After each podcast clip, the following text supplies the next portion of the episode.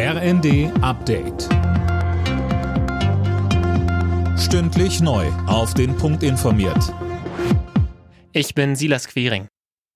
Die Schuldenbremse soll für dieses Jahr nochmal ausgesetzt werden. Diese Konsequenz zieht Bundesfinanzminister Lindner nach dem Haushaltsurteil des Bundesverfassungsgerichts. Dafür müsste der Bundestag eine außergewöhnliche Notlage beschließen. Lindner hat außerdem angekündigt, nächste Woche einen Nachtragshaushalt für 2023 vorzulegen.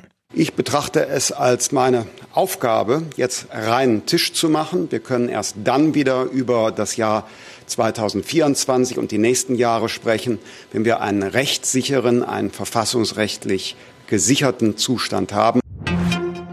Wegen des Karlsruher Haushaltsurteils steht für Bundeswirtschaftsminister Habeck das nächste Krisentreffen an. Am Montag kommt er mit seinen Länderkollegen zusammen. Thema die Förderung von Großprojekten, schreibt der Spiegel. In den Ländern gibt es Befürchtungen, dass Milliarden für Ansiedlungen wegfallen könnten.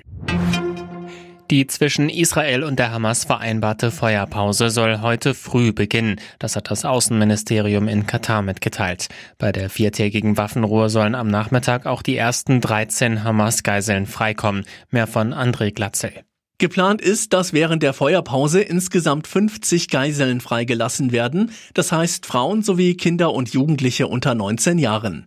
Wegen offener Fragen hatten sich Feuerpause und Geiselbefreiung verzögert. Die Hamas bestätigte die Angaben, die israelische Regierung erklärte, eine erste Liste mit Namen erhalten zu haben und mit den Familien aller Geiseln in Kontakt zu stehen.